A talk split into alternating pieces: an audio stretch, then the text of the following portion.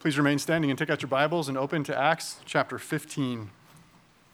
Our reading, as well as the content of our sermon this morning, will be the first 21 verses of Acts chapter 15.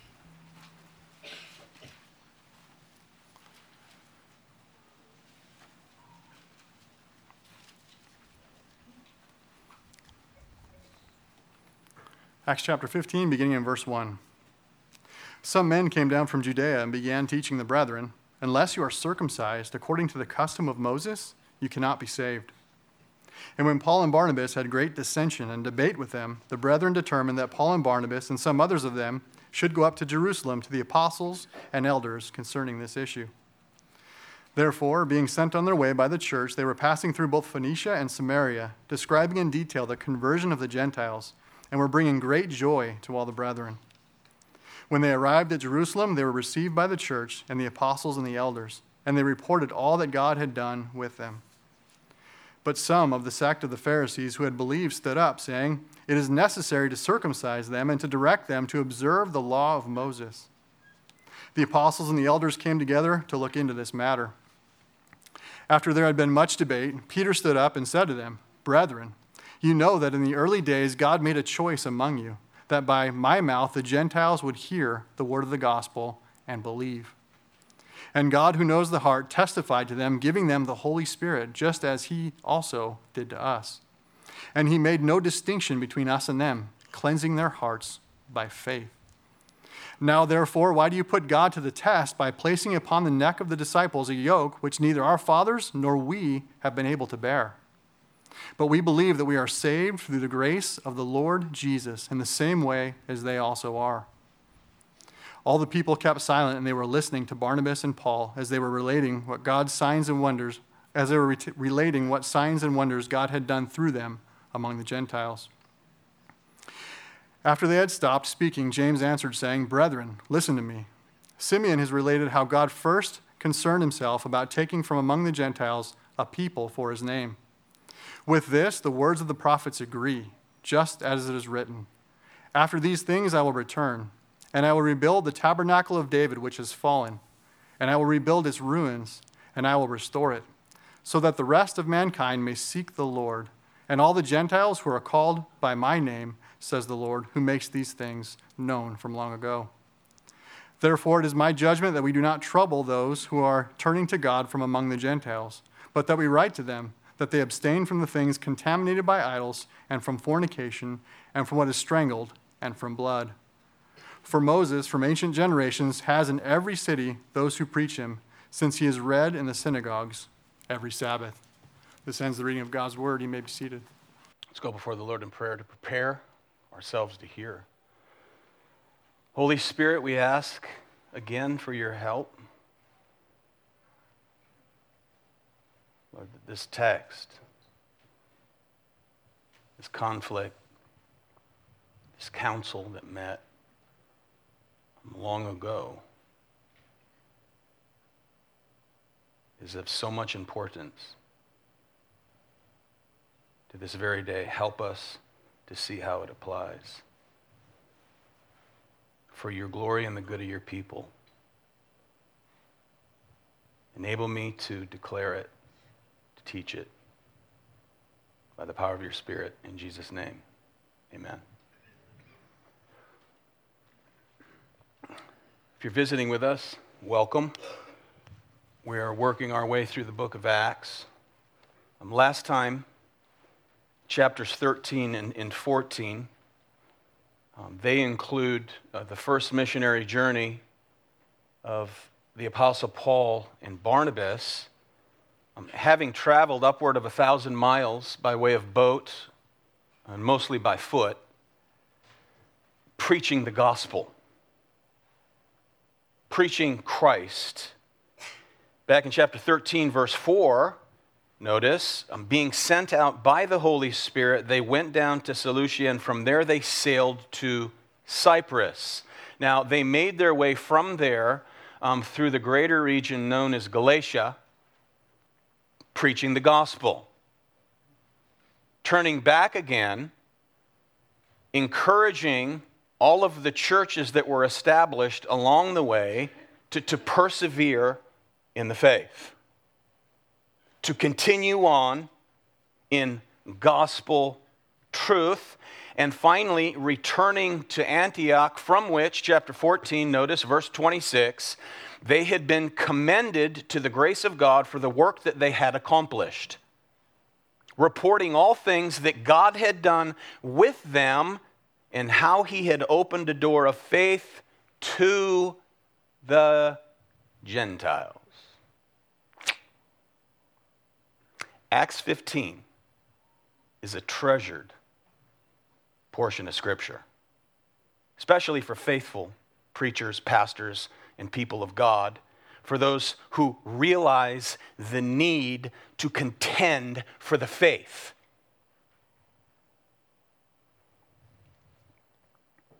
Because in every generation, there will be the necessity in contending for the faith, brothers and sisters. Against those from within and those from outside the church, because it is the free gospel of Jesus Christ that is at stake.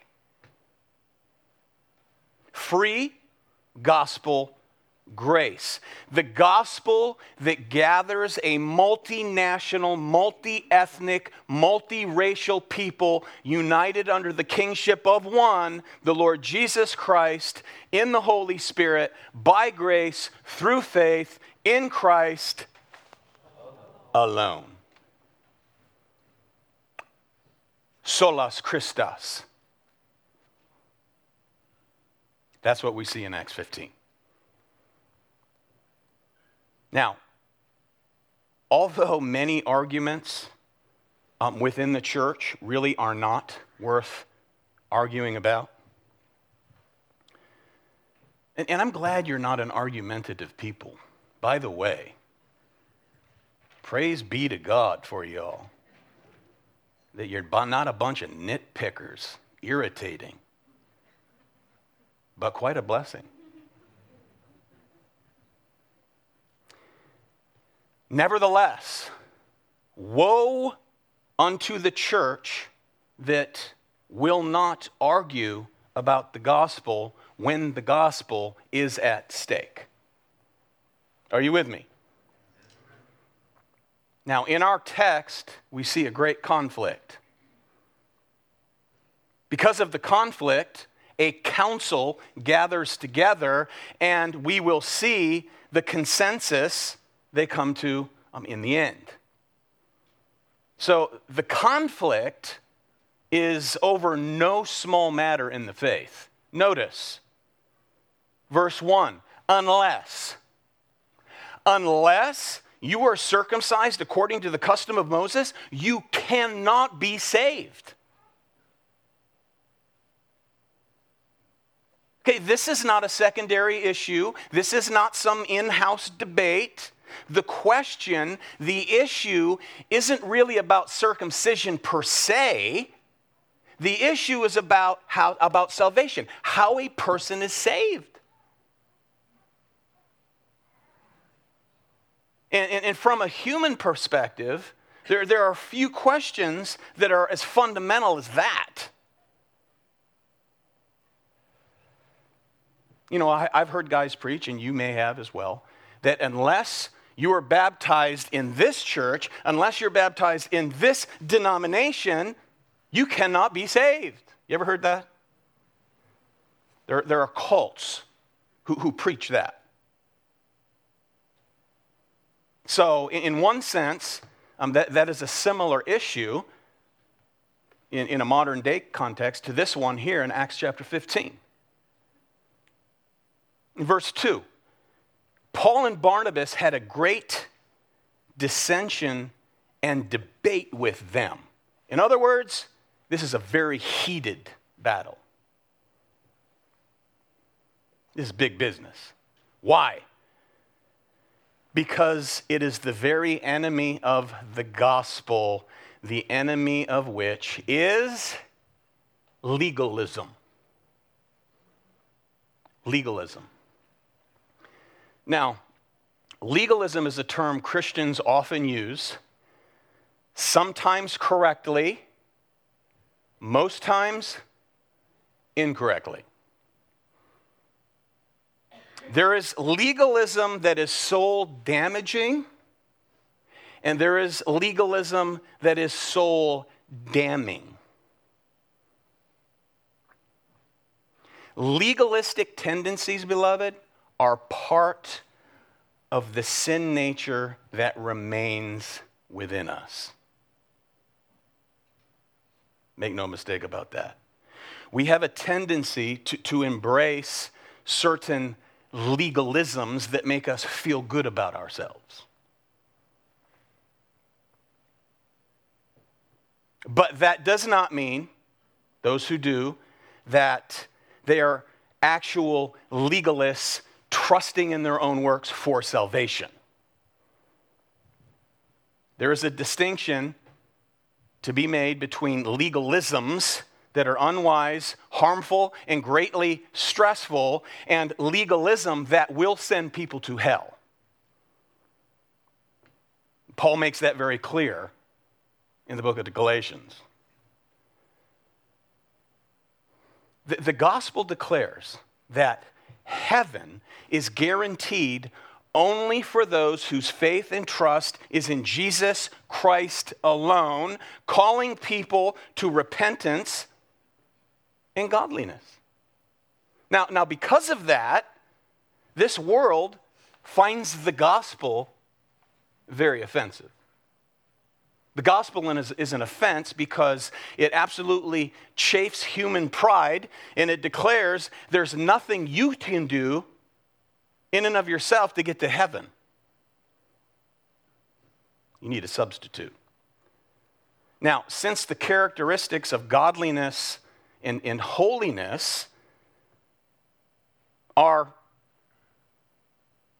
important concerns for, for, for the Christian, godliness, holiness, we can easily make the, the subtle slide from a determined concern for godliness and, and slip into legalisms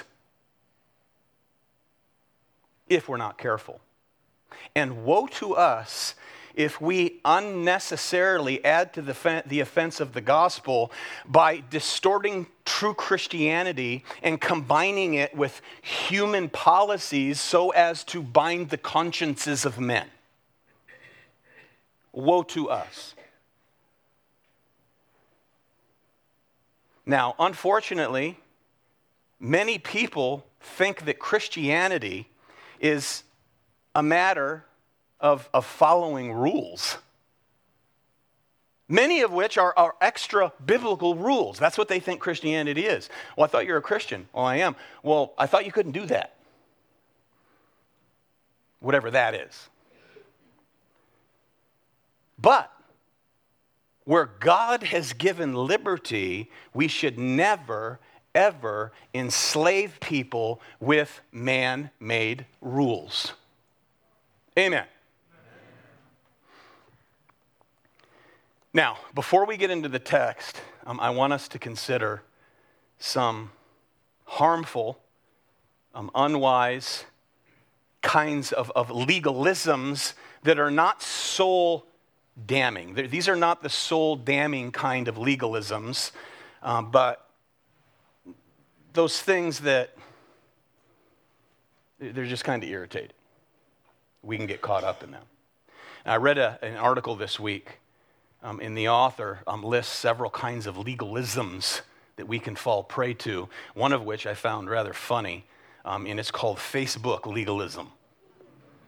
Okay, now I, I'm not in the Facebook world. But what he said with regard to Facebook is that many times you'll see this. I, I, don't know how you communicate out there on Facebook, but it says, if you really love Jesus, you will share this post. Binding the consciences of men. Or there's political legalism.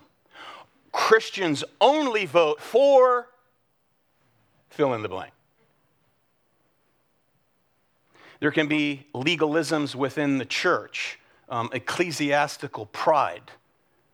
believing that there is but a very, very small percentage of faithful churches, and in shock of all shocks, we happen to be one of them. If you want to go to a true church, because we are one of the only true churches, you have to attend here. Right? It can be a denominational thing. Unless you marry someone from our denomination, you've basically sinned.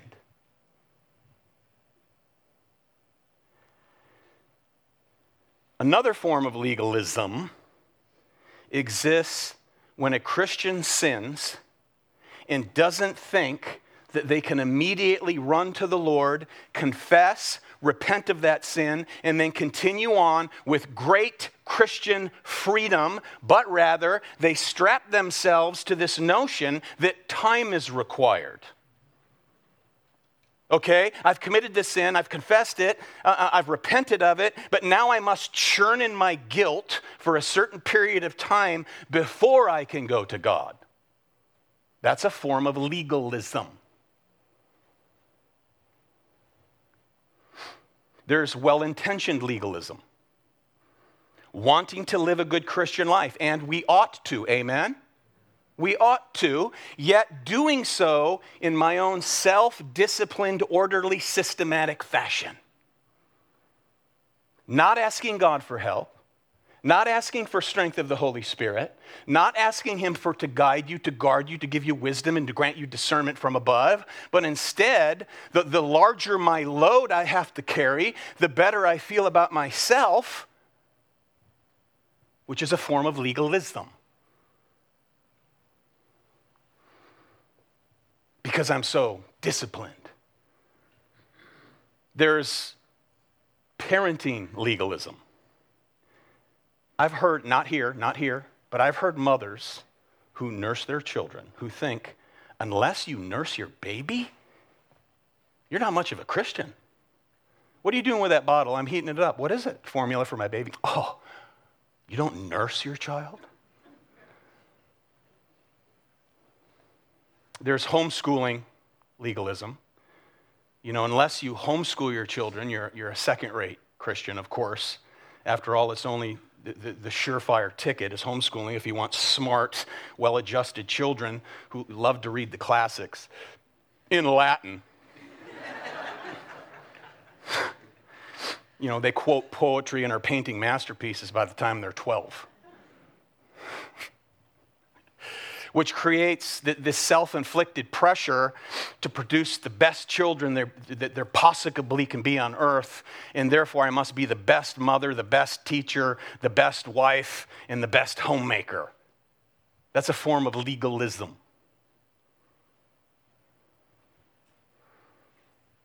Shout out to those homeschoolers. Amen, moms. I encourage you all. Wherever you send your children, uh, the main focus is that we, we, we train them up in the gospel at home because homeschooling is not an automatic ticket to heaven, only Jesus is. Now, those may be harmful types of legalisms, but what we have in Acts 15 is soul damning legalism with a capital L that it will lead you to hell. Or, or, or it could.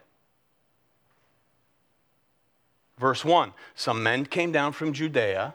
Okay, remember, they're in Antioch. They've returned from their first missionary journey. They are in Antioch, and some men came down from Judea and began teaching the brethren, unless, unless you are circumcised according to the custom of Moses, you cannot be saved. You know, the most significant issue with regard to the church, the early church, and that which they faced in these early days regarding the Gentiles was, you know, where is their place in the new covenant? Particularly, their relationship with the Mosaic law and circumcision was the flashpoint, the sign of the covenant, which I'll talk about in just a bit.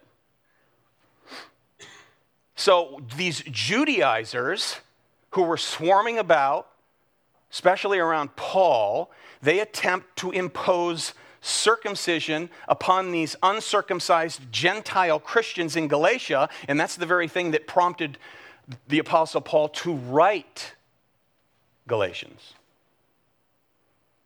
And, and he's fierce in that letter. Normally very tender and mild. He's fierce, and I'll, I'll show you something in a little while. Friends, circumcision never saved anybody, ever, in and of itself. Never did it save. It was a sign of salvation that Israel had, it was a seal of salvation that was theirs by faith. Abraham believed God, we read, and it was accounted to him as righteousness. It doesn't say Abraham was circumcised and therefore he was right with God. No, he believed God. He was justified by faith. Now, circumcision eventually, after Abraham, would come to symbolize both the blessing and the curse of the law. The positive side of circumcision and what it symbolized was that God had cut out for himself from the mass of humanity a people he was consecrating unto himself.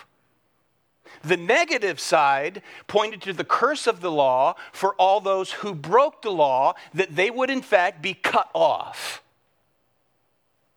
So, if I can do this without being too explicit, this male organ was to be circumcised, which was a picture of that which passes on sinful seed, and that was to be cut back, resembling something much greater the human heart, which must be circumcised.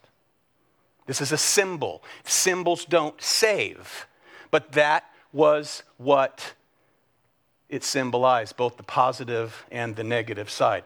Look at what Paul says in Galatians chapter 3 verse 13.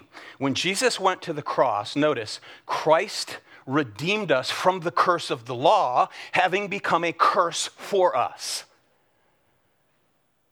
So the thing that was symbolized by circumcision was actualized when God the Father cut off his beloved Son on the cross, bearing his wrath.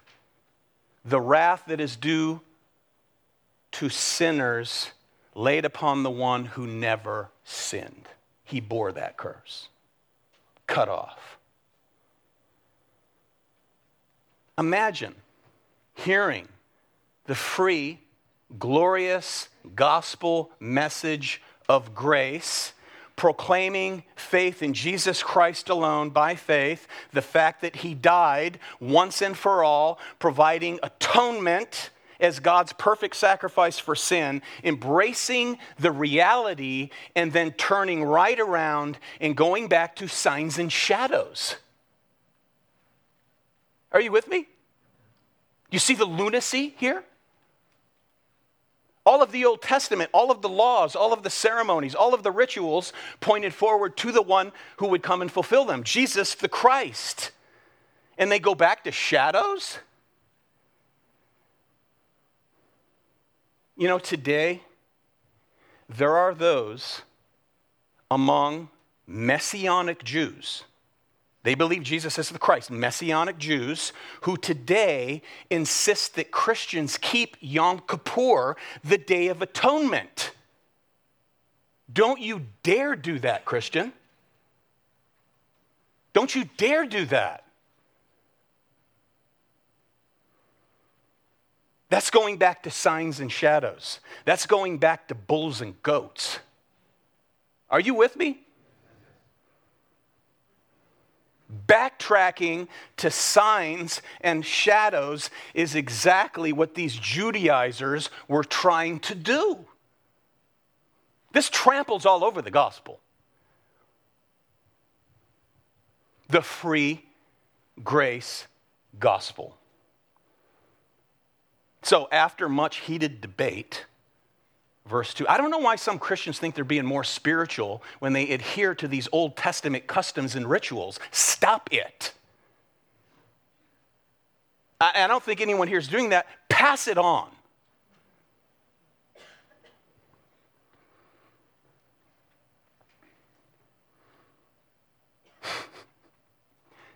Am I clear? After much heated debate, verse 2 the brethren determined that Paul and Barnabas and some others of them should go up to Jerusalem to the apostles and elders concerning this issue. So, as they go, this is very important for us to remember. Paul is not confused about this issue, my friends. He is resolutely determined. He's not confused. His letter to the Galatians makes that very clear. There is no doubt in his mind about gospel truth. As a matter of fact, look at Galatians chapter 5 and verse 12 and what Paul says about those Judaizers. I wish that those who are troubling you would even emasculate themselves. How about that? So he takes the sign and the symbol of circumcision, which was a cutting rite, R I T E, a cutting right. And he says basically, I wish God would cut you off and out of the church as you peddle this false gospel. Just go emasculate yourselves as you want to be caught up with this sign.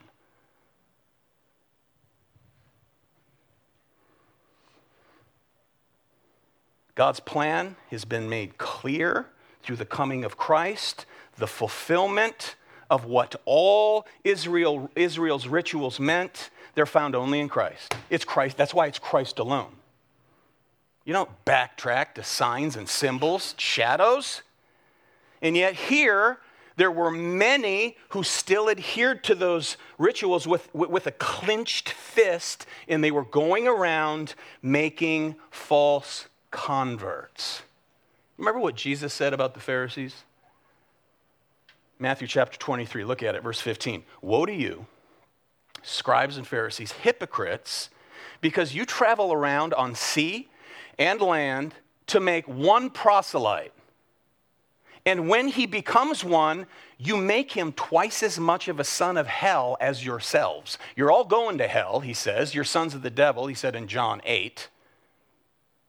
You're not sons of Abraham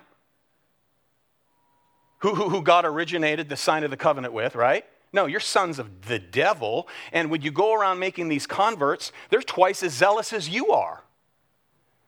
Because you see, the converts that they made were attracted to Phariseeism and not to God.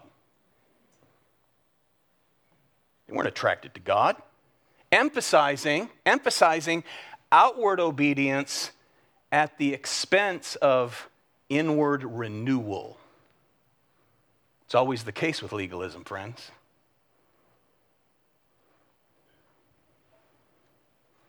See, they were attempting, as Jesus said in Matthew 9, they were attempting to pour new wine into the ancient, brittle wineskins of Judaism. And when it fermentates, they will explode. They, as Jesus also said, were attempting to stitch unshrunk material onto an old garment where the patch will only tear away and make the tear worse. This is folly.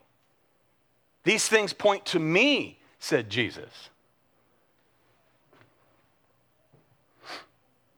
So they were, in essence, attempting to rebuild right? The wall of separation for which Jesus had tore down by way of his life, death, and resurrection, as described by Paul to the church of Ephesus in Ephesians 2, verses 14 through 18. For he himself, Jesus, is our peace, who made both groups, Jew and Gentile, into one and broke down the barrier of the dividing wall by abolishing in his flesh the enmity, which is the law of commandments contained in ordinances so that in himself he might make the two into one new man, thus establishing peace, and might reconcile them both in one body to God through the cross, by it having put to death the enmity. And he came and preached peace to you who were far away, and peace to those who were near, for through him we both have our access in one spirit to the Father. Those who were near were the Jews who had the covenants, the covenantal promises of God. Those who were far off were the Gentiles. It was always God's plan to reach the whole world with the gospel. Amen. That's why we're here today. We've been reached, been gobbled up by grace. So, arguing here that a converted Gentile had to become a Jew before they could become a Christian by doing this thing. So, as a result, the gospel was at stake. That is, Jesus, the very fulfillment of the law and the prophets. He is the gospel. Verse 3 Therefore, being sent off on their way by the church, they were passing through both Phoenicia and Samaria, describing in detail the conversion of the Gentiles, and were bringing great joy to all the brethren. Here they are, man, preaching on the way. We've got to go up to this council. We've got to straighten this out, got to set people straight. And on the way, they preach the gospel and rejoice in what God is doing in and through the Gentile people. It's glorious. Rejoicing, notice, as they are in verse 4, in all that God has done with them regarding the conversion of Gentiles. But, verse 5, as always, some of the sect of the Pharisees, who had believed, by the way, okay, this is the problem addressed in the book of Hebrews. You have Hebrew people believing Jesus is Messiah, but let's back up and go back to signs and symbols, the Mosaic law, dietary laws ceremonies and circumcision, which is the ceremony of ceremonies. So for them, circumcision goes hand in hand with the Mosaic law. So it's not just the Decalogue, the Ten Commandments, all the ceremonies, all the rituals, all the feasts, all this. So if you want to be a super Christian, basically, is what they're saying. If you want to be one of us, you want to be one on the inside, then be circumcised and keep our law, Gentiles. Fool. Foolish. In the Reformation of the 16th century, as Martin Luther stood for the doctrine of justification by faith alone, he said, that it is the article, that is justification by faith in Christ alone, it is the article upon which the church stands or falls. And that's true to this day, my friends. To reject it is to reject the gospel. And that's why he said, Here I stand, I can do no other. Why was Martin Luther a mighty man? Because God, in his grace and through by way of his providence, empowered him to be the man that he was to stand on that day and in this time. And throughout time, there have been many faithful preachers who went to the stake and were burned by the Roman Catholic Church, who denies the doctrine of justification by faith alone. Free gospel grace matters. As a matter of fact, it is a matter, speaking of matters, this is a matter of life and death, friends. Free gospel grace. That's why people have been prepared to die throughout church history. That's the conflict. Okay, next, notice the council. Verse 6 the apostles and elders came together to look into this matter.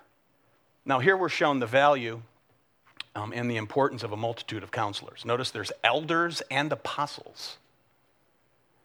This is not one man calling the shots, beloved. This is not a pope ex cathedra from out of the chair saying, This is how it's going to be, I say so. No.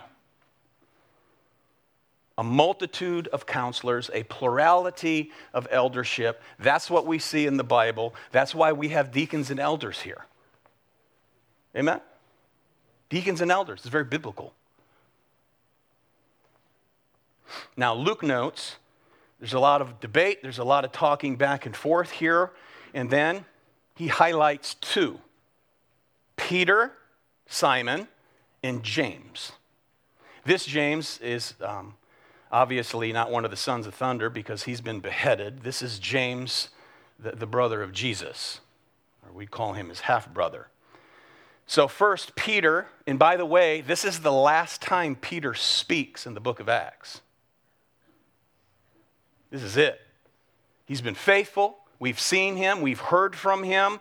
Peter begins with the story of Cornelius and his household, in which, by the way, occurred 10 years earlier. You Remember the story, right? A Gentile in verse 7, Peter says, Listen, th- this wasn't some external thing, you know, going on with the Gentiles here. I-, I didn't misread their heart. Notice verse 8 God knows the heart. He knows the heart, and He witnessed to it in the way He did with us as well. Right? Namely, he sent the Holy Spirit for them just as he did for us on Pentecost. And what, we, what these Gentiles experienced was a very, a very Pentecost like event. The Spirit fell upon them as he fell upon us,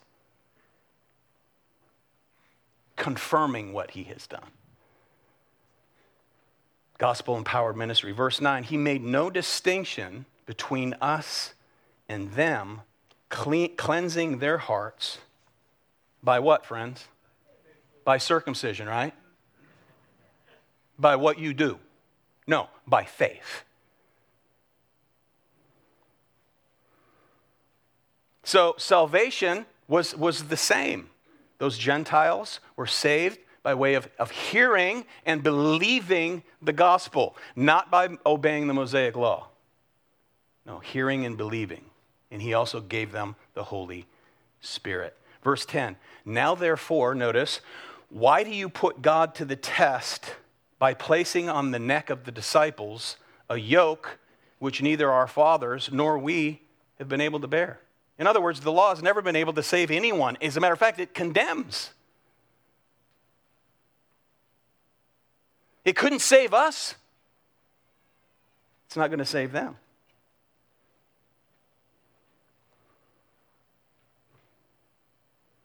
Verse 11. But, okay, now catch this. Look carefully at this verse. But we believe, okay, we Jews believe that we are saved through the grace of the Lord Jesus in the same way as they also are. They who? They, them, the Gentiles. Did you notice that? Did you catch that? You would think he would say, as a Jew, Peter, you would think he would say, I trust that by God's grace, they will be saved in the same way as we are. He doesn't say that, he flips the script. It's amazing. So if you're holding to the sign, you need to be saved in the same way the Gentiles have been saved. You see that? Beautiful, masterful. Salvation is the same for both of us. what you need is what they need, and that which we all need, and it's faith, not the sign of circumcision, not the sign of the covenant, but the one who fulfilled it Jesus Christ, Son of the living God. Faith in Him. You know, in our fallenness, think about this in our fallenness, human beings think that somehow, some way, our deeds, our activities, our rites, our formalities somehow contribute something to the grounds of our justification. Well, I've been going to church all my life. I give to so many charities, it's, you'd be amazed. No. It's Christ alone what the law could not do, God did through the sending of his son. It's faith in Christ alone, man. Verse 12 all the people kept silent. And they were listening to Barnabas and Paul, and they were relating what signs and wonders God had done through them among the Gentiles. Okay, so here then, these opposers on this day, Paul's not on their side. Barnabas, he's not on their side, nor is Peter. I mean, the brother just spoke with clarity. Okay, how about James? Surely he must be on our side. Hmm, you think? Verse 13.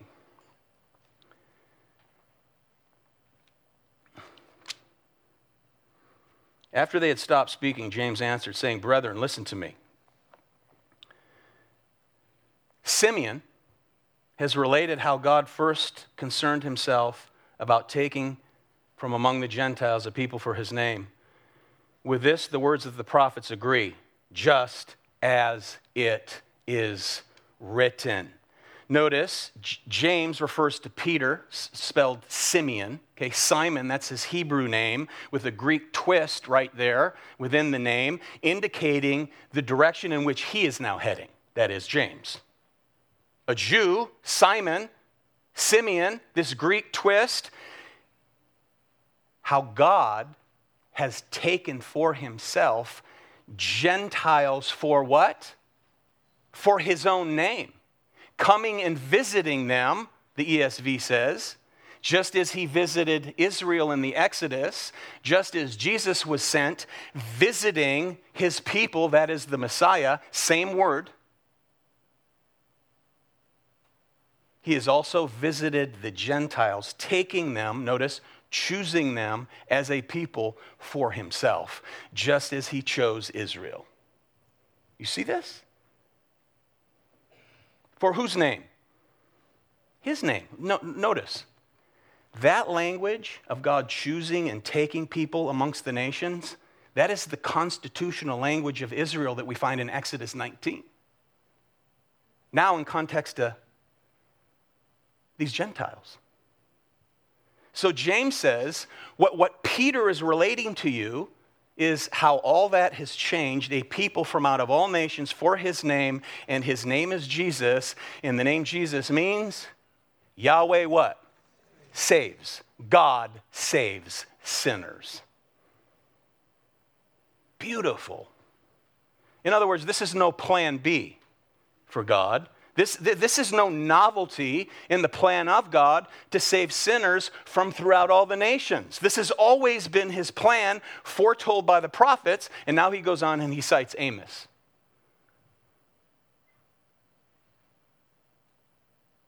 He could have cited any one of the prophets, amen? So here he, he, he cites Amos. So, so any way you cut it, so to speak, is the language that is coming straight out of the Old Testament. Notice, I'm going to rebuild the tent of David. Okay, look at the text. I'm going to reestablish, okay, the Davidic kingdom. I'm going to set a king on the throne of David. I'm going to reestablish my people. That is, by way of David's greater son, the Messiah. Through the line of David comes Messiah.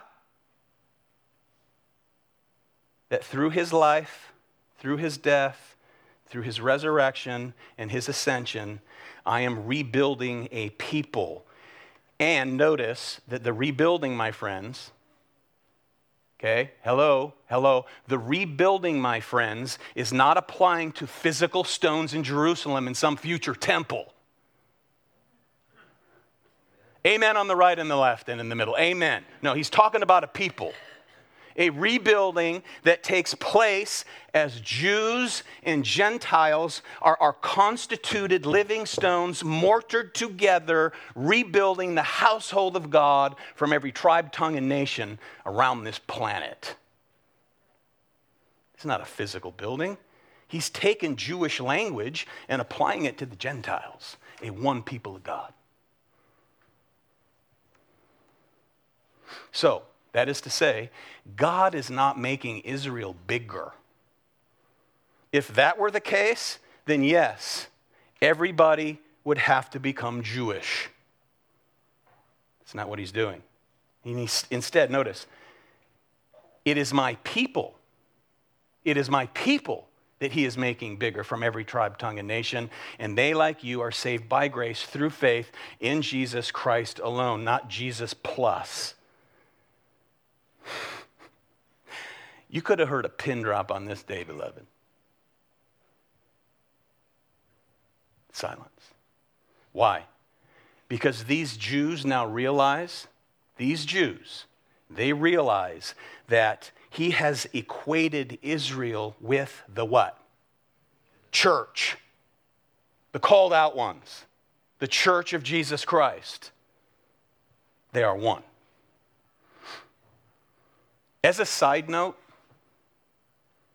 for some of my friends, dear friends that I have, brothers in the Lord, who believe that New Testament baptism replaces Old Testament circumcision, that they claim is um, as a sign of the new covenant is valid for infants as well as for adults as circumcision was.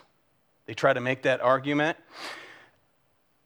If there's any place that argument would have developed, it would have been right here at the Jerusalem Council when the New Testament church debated right here whether circumcision should still be required for believers, converts from outside of, of the Jewish people. It's amazing that not one time is baptism even mentioned here. It'd be the perfect time. I'm just saying. So there was the conflict. That was the council.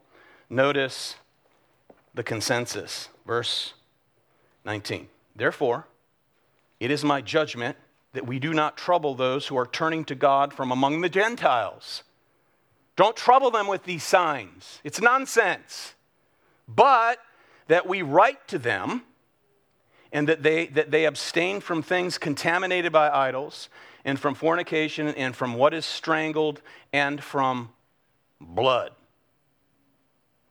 For Moses from ancient generations has in every city those who preach him since he is read in the synagogues every Sabbath. Hmm, what does that mean? I can't eat chicken now because, you know, when you wring a chicken's neck, or I can't have a medium rare steak?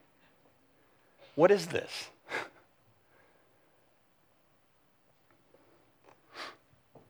It's very important, friends, that the practices mentioned here have a very specific context. Very specific, having to do with things that took place in pagan temples, in pagan worship. There would be a sacrifice of an animal, and the priest, the pagan priest, would strangle this animal and sometimes would transfer its last breath to the sacrifice, or, or the, its last breath to the idol that was in place on that day as, as a symbol of life transfer. This is what crazy pagans do. Sometimes pagan priests would taste the blood of the sacrifice, symbolic of the transfer of life powers, right? Life is in the blood. So you strangle it and transfer this breath to this idol, taste the blood as a transfer of life powers. And within pagan temples, there was also a lot of temple prostitution that went on, both hetero and homosexual prostitution. It was a very evil thing, and in, in pagan temples were all over the place in the first century.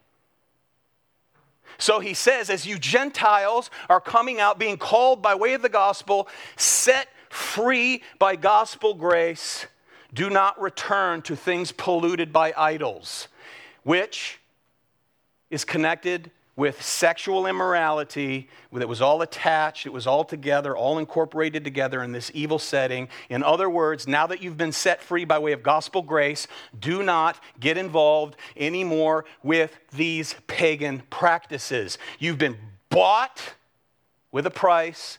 Brought out from among them unto the Lord, and don't allow your gospel grace freedom to be used as a license for immorality. Repent, come out. You see this? That's what it's all about. Go ahead and enjoy your medium rare steak.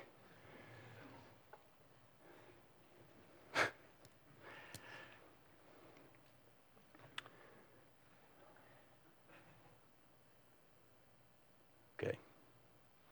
I was going to say something, but I'm going to hold my tongue. Okay, notice now, uh, also along with that, um, in addition to this obvious Gentile pagan sin practices, fornication, evil, you know, it was terrible. They, friends, they've been delivered from that. And to this day, God calls sinners from out of every kind of environment. Amen? Free gospel grace. Is anyone beyond the blood of Christ that, that, that repents and believes? No. It's in our pride that we resist the grace and say, No, I love my sin more. We're so prideful, so we're punks before the living God. But by God's grace, friends. So he says, Don't return, don't go back that way. And in addition to that, there was another application, I believe, that is important here. And that is by way of abstaining from things strangled and from blood, those things were Jewish hang ups. So, going back to the Old Covenant, dietary laws, which have since been absolved by the finished work of Jesus Christ, yet, nevertheless, some Jewish converts along the way still would regard such food as unlawful and as abominable. So, what he says here also, other than forsake the assembly of pagan worship, be courteous to your Jewish brothers in how you eat, for the sake of their own ignorance and for their weak conscience. A weak conscience is not a sign of maturity, it's actually a sign of immaturity. So, show courtesy. That, that's what we have here. So, it would be the modern equivalent of maybe someone who grew up in a legalistic culture where any consumption of alcohol whatsoever is strictly forbidden. I've known folks like that. I understand that. So, to drink in their presence would cause them to be offended. So, therefore, forsake your freedom for the sake of your of your brother. It's another thing we see here. So be courteous, refrain from this activity for the sake of your weaker brother. Now, Paul deals with this matter of sensitivity with much more detail in 1 Corinthians chapter 8 and 10. That is about eating meat that has been offered to, to idols. You know, P, you know, Paul was like, man, I'm free to eat anything. That idol means nothing to me. However, if I have a young convert with me who's come out of that environment, and by me purchasing this meat that in the morning had been sacrificed to a false god, it would offend him. So, for the sake of my brother, if that's the case, I'll never eat meat again. But I'm free to do so. That's what we see. Another aspect of, of this command in this letter. So while, we'll ne- while we are never to compromise on the gospel, there may be um, other matters of sensitivity that, that we have to address. Amen? But more than that is the immorality involved with this pagan worship. So, what does this show us as we wrap up? It shows us, friends, that the work of Christ, the work of God in his people, is a matter of the heart. It's a matter of the heart. Look at, look at 1 Timothy chapter 5. Did I give you that or no? The aim of our charge, oh, there it is, chapter 1, verse 5. The aim of our charge is love, notice, that issues from a what? A pure heart and a good conscience and sincere faith. This is what the gospel produces. What did Jesus say? Blessed are the pure in heart, they shall they shall see God. This is a matter of the heart and the work that he does there, not, not outward piety. Purity of the heart. What does the psalmist say? Create in me, O Lord, a a clean heart, a, a pure heart, not bound by legalisms, not bound by the judgments of others or my mediocre personal preferences. You know those mini legalisms I talked about at the outset of the service? You know what they may reveal? People who are caught up with all these mini, little, minuscule legalisms?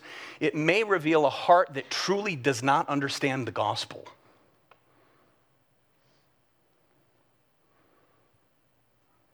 The only person who can bind your conscience is God the Holy Spirit. You know, sometimes you'll love someone enough to call them out on, on some ridiculous sin. You know, say, God is my judge. You're not judging them, you're just holding them accountable to their profession of faith. And they say, God is my judge. Dude, we say, Praise God for that, amen? But have you ever stepped back for a moment and thought about that? God is my judge? That should frighten you. Okay? Meaning he knows the heart inside and out. Yes, thank God that he knows my heart. Thank God he is our judge, and all the judgment of my sin was laid upon him. But yet, as I walk this Christian life, realize that indeed God the Holy Spirit is judge. Don't let people bind your conscience, but when he does, listen. Application one application is this some things are worth fighting for. The gospel of Jesus Christ, the free, ga- free grace gospel, is worth fighting for. May we contend for the faith faithfully. It may mean really having to have it out. It may mean looking like the bad guy, declaring there is no other way but Jesus Christ. You will go to hell if you reject him.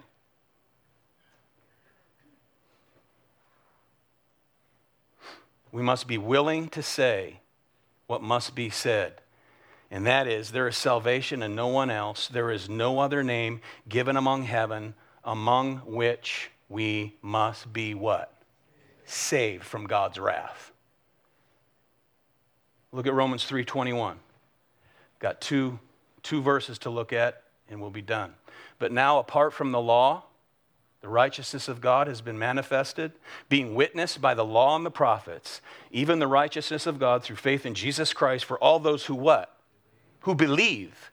For there is no distinction, for all have sinned and fall short of the glory of God, being justified, that means de- declared free from all blame, justified as a gift by his grace through the redemption which is in Christ Jesus, whom God displayed publicly as a propitiation in his blood through faith. He satisfies God's wrath. That's propitiation. Ephesians 2 8. For by grace you have been saved through faith, and this is not of your own doing, it's a gift of God, not a result of works, so that no one may what? Boast. Grace alone, faith alone. Is that a heavy yoke? Is the gospel a heavy yoke? No, that's no heavy yoke. This is the truth we must contend for. Another point of application. There's no heavy yoke placed upon you here at Pacific Hope Church, verse 10. Amen? There's no heavy yoke placed upon you. You are saved by the grace of the Lord Jesus Christ, verse 11, just as these Gentiles were. Okay, friends, one thing you must do you must come to church and worship the God that has saved you. That's your obligation. There's no debate about that. No debate.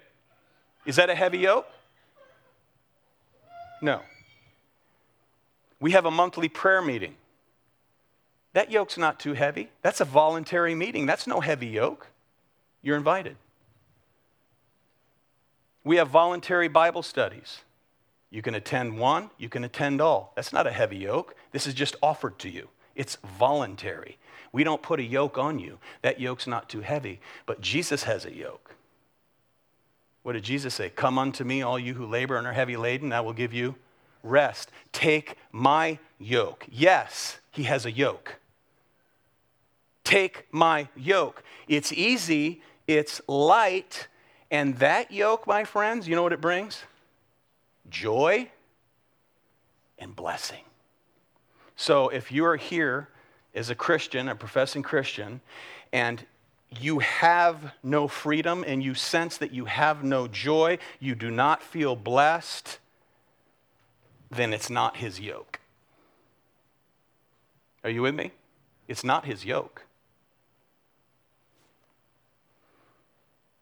Jesus took a yoke you could never bear. He took that yoke upon himself. That yoke would destroy us. That yoke would send us to hell. And that is the wages of sin and the curse of the law. That's the yoke he bore in your place. That's no longer upon you. You've been set free. Take his yoke. It's easy, it's light. The gospel is free because it cost the infinite one his life. The cost was infinite. He paid the debt. That price we could never pay. Impossible. And that is why the principal act of justification by faith alone is receiving and resting in Christ alone for your salvation. That's the gospel. That's what we're reminded of on this Reformation Sunday. And we just happened to be in Acts 15. We did not plan that. I was kind of surprised. I for, I'll be honest with you, I forgot it was Reformation Sunday until about Tuesday. And I was like, oof contending for the faith in the one true gospel, and this Sunday is Reformation Sunday. Glory to God. Amen. Rest in Christ. If you're not resting in Christ, I demand, I command you come to Christ by faith, by the authority that's not mine, but His, and you shall be saved. Father, we thank you for the gospel. Thank you for your goodness and kindness. Help us, Lord, to rest in it, to, to bask in the love of your kindness that has reached us with truth. For any, any and all who hear this message today, Lord, grant them the grace to believe, grant them repentance, to turn from their sin, to turn from paganism, and turn to you, the living God. For Christ's sake we pray. Amen.